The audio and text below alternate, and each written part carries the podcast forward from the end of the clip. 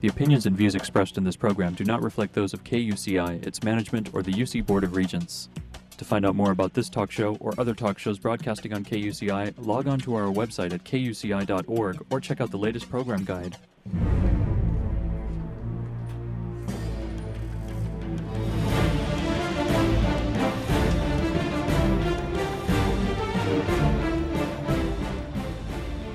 You're listening to K U C I eighty-eight point nine F M in Irvine and K U C I dot org on the web.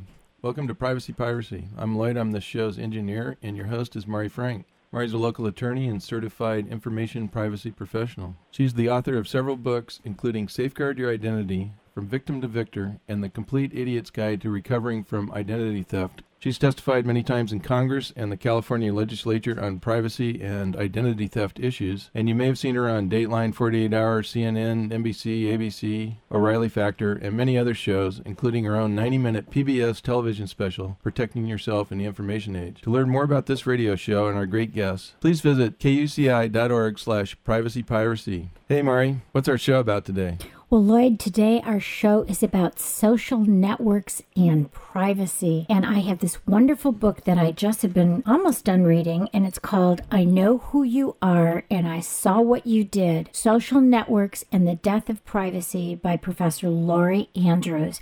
And let me sh- let me just share with you what the New York Post said. It says, I Know Who You Are and I Saw What You Did shows how the way society deals with the online world needs to be rethought, as the current methods make every one of us a potential victim. And that's from the New York Post.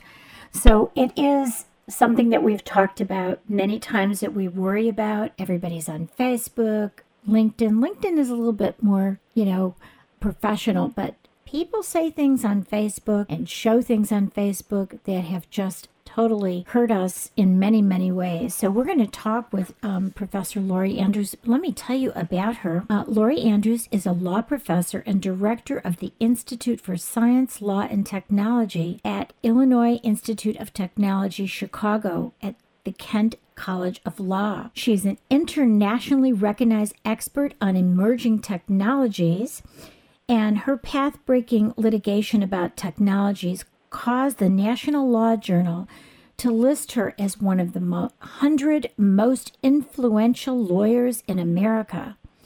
Lori is the author of eleven nonfiction books and the author of more than one hundred fifty articles on healthcare policy, biotechnology, genetics, and digital technologies.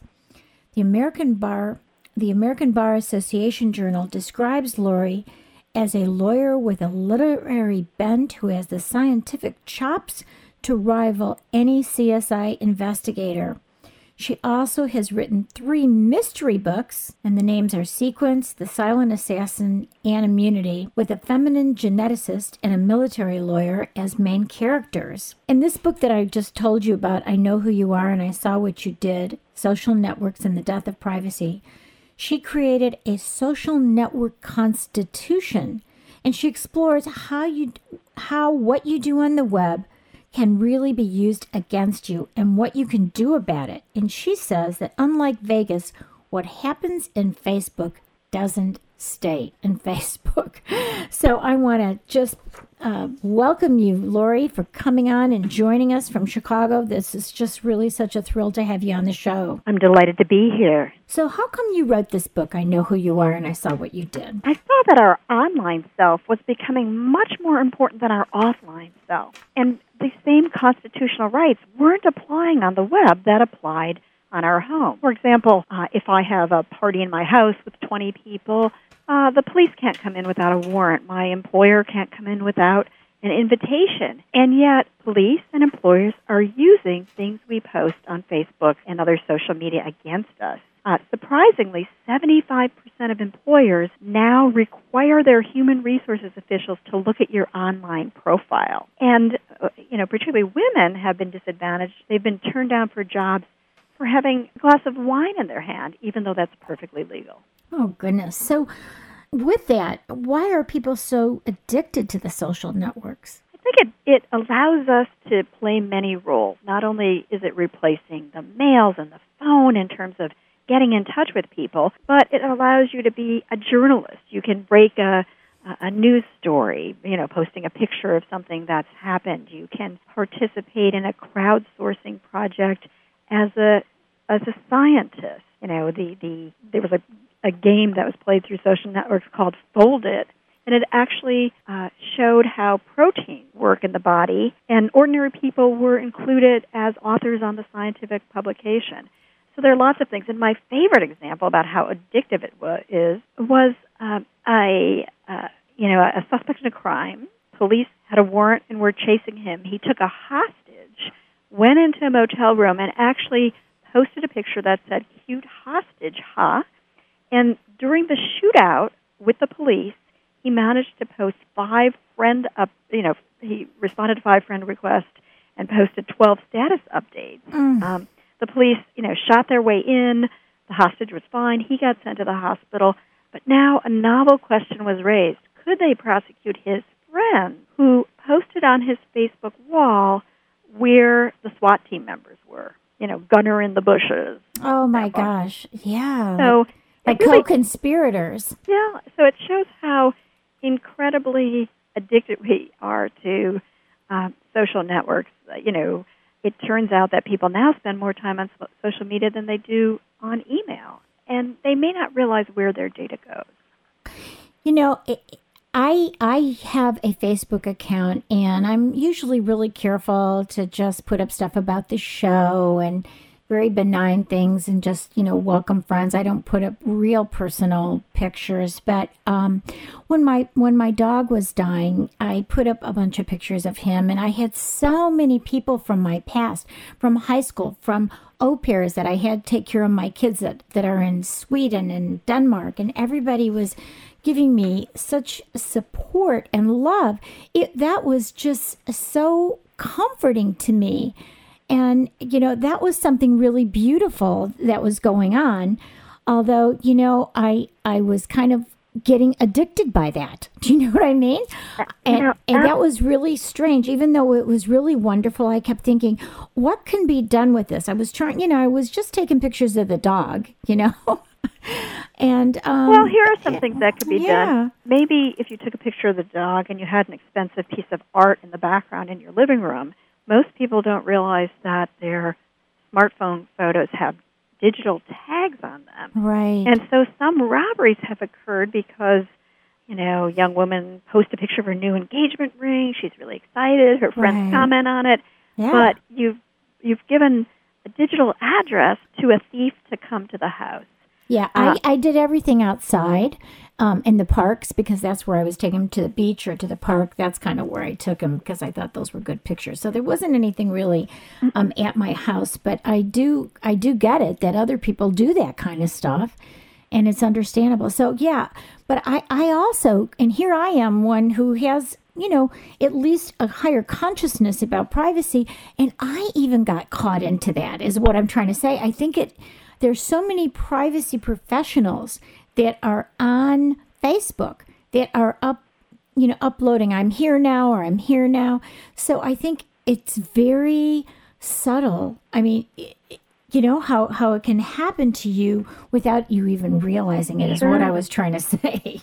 Absolutely. And you may want people to come to your book signing someplace. Um, and, and so you post that on Facebook. But right, right. then it turns out that a whole robbery ring in New Hampshire was able to rob fifty houses by just looking to see who posted the term vacation mm. on their Facebook page. Right. So, um, you know, I think that some things you may do, uh, you, you don't really expect that they'll later cause a problem for you. Right. Um, in one case, a woman was injured in her workplace and needed several spinal surgeries, had pins put in her neck.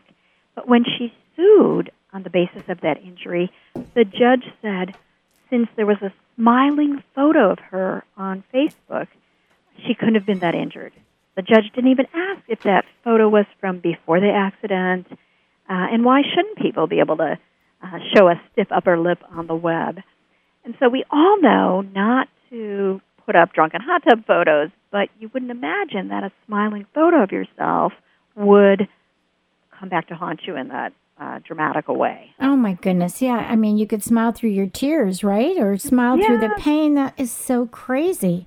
So that happens a lot in divorce cases where one of the spouses is disabled, and courts have differed in how they deal with it. So the situation is couple divorce, one spouse is disabled. The question is whether the other spouse owes some sort of support to the disabled spouse. Well, some of the disabled people have posted on Match dot com or something that they enjoy uh, kayaking or things like that, oh that they goodness. don't actually do, but they don't want to say, hey, I never get out of the house, and so they want to have online conversations with people. And in uh, some states, that evidence has been used to cut the disabled spouse out of any uh, support. In others, judges have said, listen, people are entitled to have a little puffery on the web.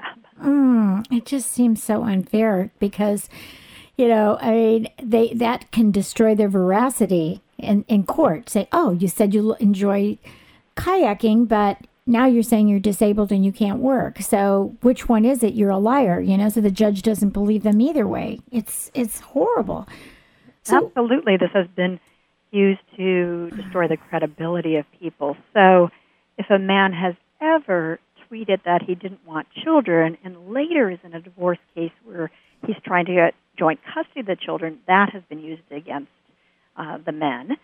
And also in divorce cases, if a woman's ever posted a picture, a sexy picture of herself, uh, there have been instances where judges have used a sexy photo as the grounds to take away the child without even investigating how the child is doing. And so in some ways our digital doppelgangers are being used more than actual evidence about how we behave in our lives. Exactly. You know, in your book you say that the Facebook is like a nation. Tell us why you say that. Facebook now has over a billion members. And in population, that makes it the third largest nation in the world after China and India. But it also behaves like a nation. It has relationships with other countries. It has rules governing disputes. It has its own currency and so forth. And yet, what are its um, governing principles? It doesn't have a constitution, and it keeps changing the rules. Initially, when you joined Facebook, the terms of service said, we will only give information to the people that you designate. Everything else is completely private. And then it turned to a system where more and more became public. So in two thousand nine, it made a decision to make your friends and their names public. What happened was there were American citizens who were friends with people in Tehran or had family members there, and yet the American citizens were critical of the Iranian government. Their friends and their names in Tehran became public, and the government in Iran uh, actually jailed those people, they were beat up, and so forth. So even something simple about your friends, when it's disclosed against your will, uh, can have dramatic results. So I think we should hold social networks to a social network constitution, because right now various rights, privacy, freedom of expression, are being harmed because of the way information that you post on Facebook and MySpace and even LinkedIn can be held against you. And, you know, I want to kind of go to that issue, even though there's lots of other questions I want to ask about that. I want to make sure that we talk about what you believe is kind of the solution, because we're not going to be able to put everything back in Pandora's box, right? People are using social networks. They they love it. They're going to keep using it. So, and, and we see that the social networks are keep changing their privacy policies or adding these these new uh, fandangled things that you don't even know what they are and you don't know what the ramifications are. So let's talk about what should be in that social network constitution. I think there should be freedom of expression, and to make sure that's possible, we need a right to privacy where employers, uh, law enforcement, and so forth can't get access to our Facebook pages to use that information against us, except in, you know, really dramatic circumstances. So they would need a warrant. Um, you mentioned earlier people check in on Facebook all the time or on Foursquare. Here's where I am. And yet that location information can have dramatic consequences. And in the Supreme Court case that dealt with G P S technologies, Justice Sotomayor pointed out how much you can learn about a person from their location. You can find out whether they're uh, meeting with an, a rival of their current boss, whether they are at an AIDS clinic, an abortion clinic, whether they uh, go to a synagogue or a mosque or a church. So even simple things like who our friends are, what our location is, you know, can be used against us. And so I really think it should be protected. Another thing we need are clear rules about jurors' use of social media, because yes. uh, it's turning out that we're losing our right to a fair trial because jurors are going on to the MySpace and Facebook pages of witnesses and uh, determining credibility, or in one case, one criminal case, a juror actually posted the facts of the case and asked her friends to vote up or down. Mm. And so it goes against the general principle that things from outside the courtroom shouldn't be influencing the decision of jurors. Jurors do things like go to a Google map of the crime scene, and right. they'll say, oh, I see, there was a light in that alley, the eyewitness testimony must be credible. And there's not a chance for the attorney for the other side to say things like, oh, it was raining that night, or the light had been shot out. And the eyewitness really couldn't see. So in every aspect of our lives, from determining child custody to seeing who gets a fair trial to being able to freely express ourselves about our workplace, we need more protections for our social media selves. Exactly. So you've got, I love this constitution, the social network constitution. You've got um, the right to connect. That's one of your first ones. And uh, then you have the right to free speech and freedom of expression. And um, that's that one is great, too. Now, what what are the concerns with that, with that uh, in terms of the right to free speech and freedom of expression? Now, that's what we have in our Constitution, all right? But how how is that impacting? Um, right now, people feel that they can say anything that they want to say, right? They don't. They just don't know the ramifications of it. Right, and so job applicants, right. they find that something they've said is used against them. Or right now, life insurers are are, are planning to use social network information instead of urine tests and blood tests to determine whether you warrant life insurance. And these are the things that they say will be used against you, whether you're an avid reader, whether you eat junk food, and whether you commute to work, will be used as factors in denying you uh, life insurance. And so, you know, think about the fact that four million Americans on their Facebook page like a certain health organization, the American Cancer Society or the American Diabetes Association. And you may like it because you have a friend who had that disease, or because you participate in a run or some other activity sponsored by that organization, but potential employers and life insurers can look at that and say, oh, we don't want to deal with that person because we think they have that illness. So in so many ways, judg- judgments are being made against us. I think the biggest issue is we need more of a right to control our image. Data aggregators actually um, use information from social networks and from other places we go on the web to piece together profiles of us. One data aggregator named Axion mm-hmm. says it has ninety for ninety-six percent of Americans, it has fifteen hundred pieces of information, everything from your credit score uh, to what medications you're on. And that can be used in a beneficial way uh, to give you coupons for money off at a store that you shop at, but it can also be used to disadvantage you by when you go to a credit card site, by offering you a less good credit card. And, and yeah, and then if they have errors, which we know that they do, we know, for example, the credit bureaus where we are entitled to see what's on there, we know that thirty percent of the credit reports have errors of credit reports, and we don't even have an, you know, access to Axiom's database on us, right?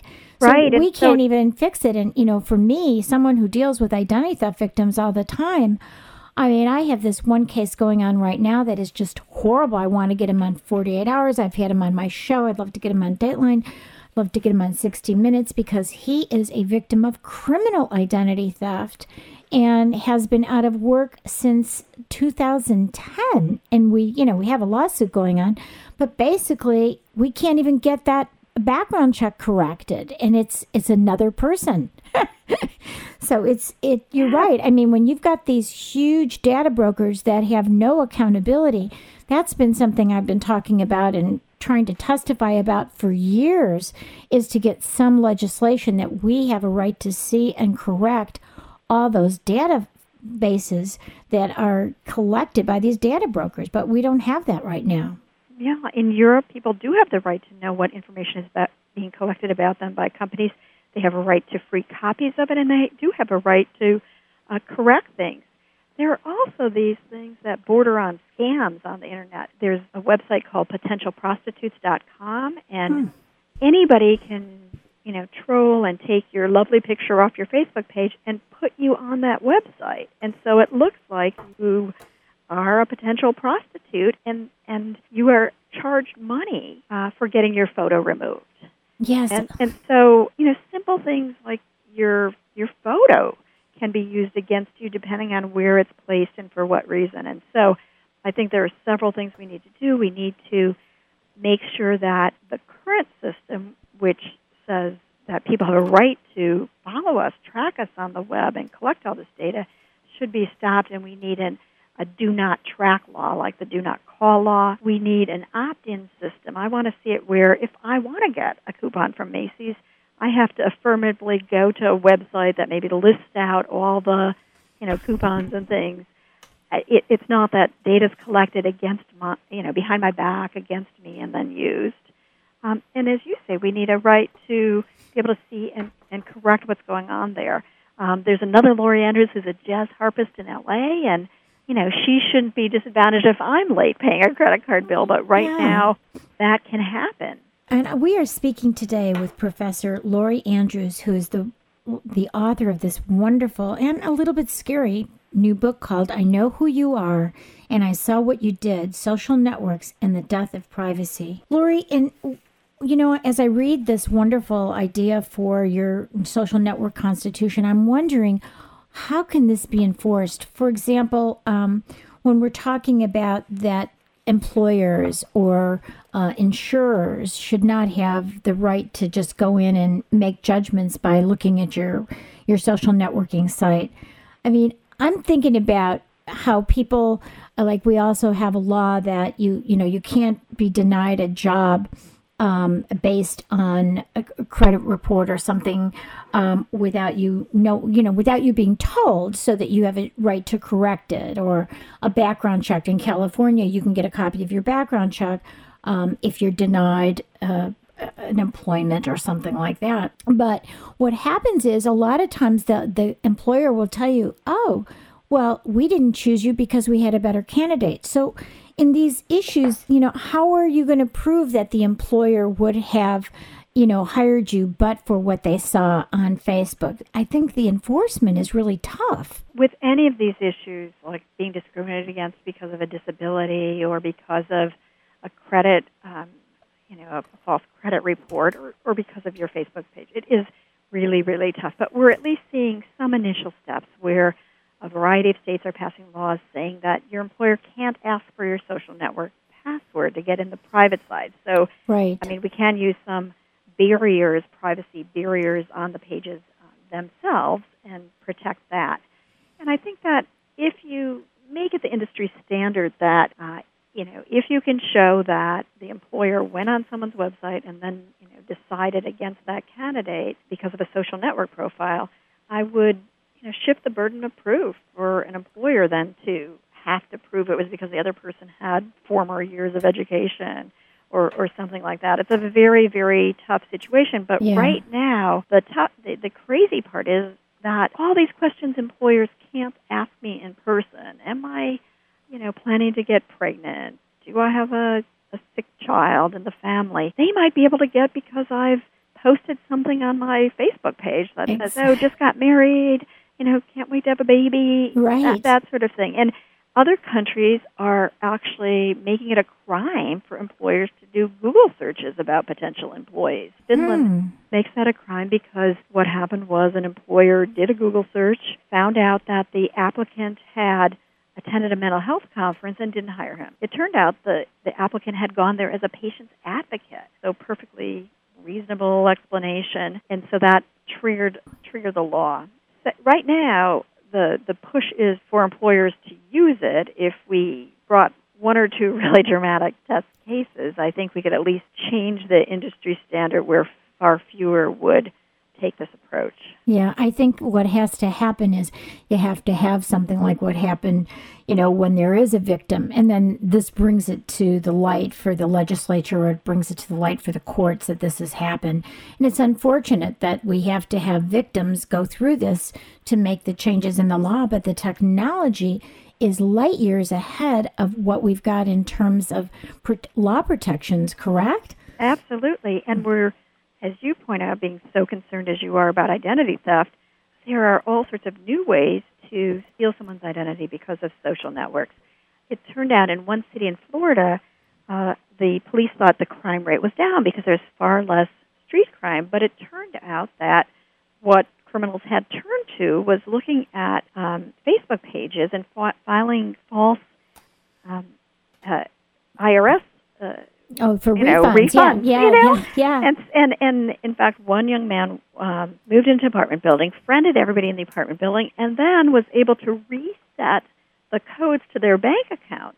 Because mm-hmm. what are the questions that they ask you? Things like, what's your pet's name? Right. What's your mother's maiden name? And if your mother's on your Facebook page, her picture with her maiden name, you can actually get enough information to change people's bank passwords and, and clean them out. Exactly. And you know what? If you put up on, on Facebook your entire birthday with your year and where you were born, there's an algorithm that you can figure out their social security number. And the social security number is the key to the kingdom of identity theft for getting credit and for getting loans and for government benefits. So you're right. I mean, again, just just giving all that information is enough to uh, to really steal an identity, and just, um, of course, then trying to clean that up with all the databases, it, it becomes a, a big, you know, bee's nest. You just can't do it. Now, you had talked about the right to control image, and, and I, I actually had a woman who told me that her face was used on a German, on a German website on somebody else's body as a prostitute as well, and she couldn't get it down. It would seem to me that there are a lot, I've had this happen many times, where the websites don't want to take this information down. So what kind of law could we have that would actually, you know, maybe we need some kind of laws or statute that say that when you're notified and you're given enough information that you must take that information down. Is that feasible? Yeah. If if the New York Times called a woman a potential prostitute who was not, they could be sued. But the problem is, a little-known federal law, Section two thirty of the Communications Decency Act, which says that websites don't need to be, uh, can't be sued in the same way publishers were. Right. And, and it made sense for Internet service providers. I mean, why should you be able to sue A O L or, or Gmail if I say something bad about you in a private email to someone else, which I never would because you're so right. fabulous. But that's a hypo- that's a wild hypothetical. You know, you don't want to have, take down all of A O L or all of Facebook because of something one person said to another. But now there are websites that only exist to defame people, and it's not like the Internet service providers, and I think we need to change the law so you can go after them and their websites that, you know, exist only to allow ex-boyfriends to put up nude pictures of their girlfriends, or websites to make it appear that someone's a prostitute so that you actually have a whole business model where they have to send you money to get their pictures taken down. It's crazy. Well, Lori, we are out of time, so I just wanted to have you say the name of your book and the website, and we would love to have you back again because you're just filled with wonderful, wonderful wisdom. Thank you. Thank you. My book is I Know Who You Are, and I Saw What You Did, Social Networks and the Death of Privacy, and people can vote on the Constitution at my website, social network constitution dot com. Well, thank you so much, Lori, and we hope to talk to you again. Thanks. You've been listening to K U C I eighty-eight point nine F M in Irvine and K U C I dot org. And then I'm Mari Frank.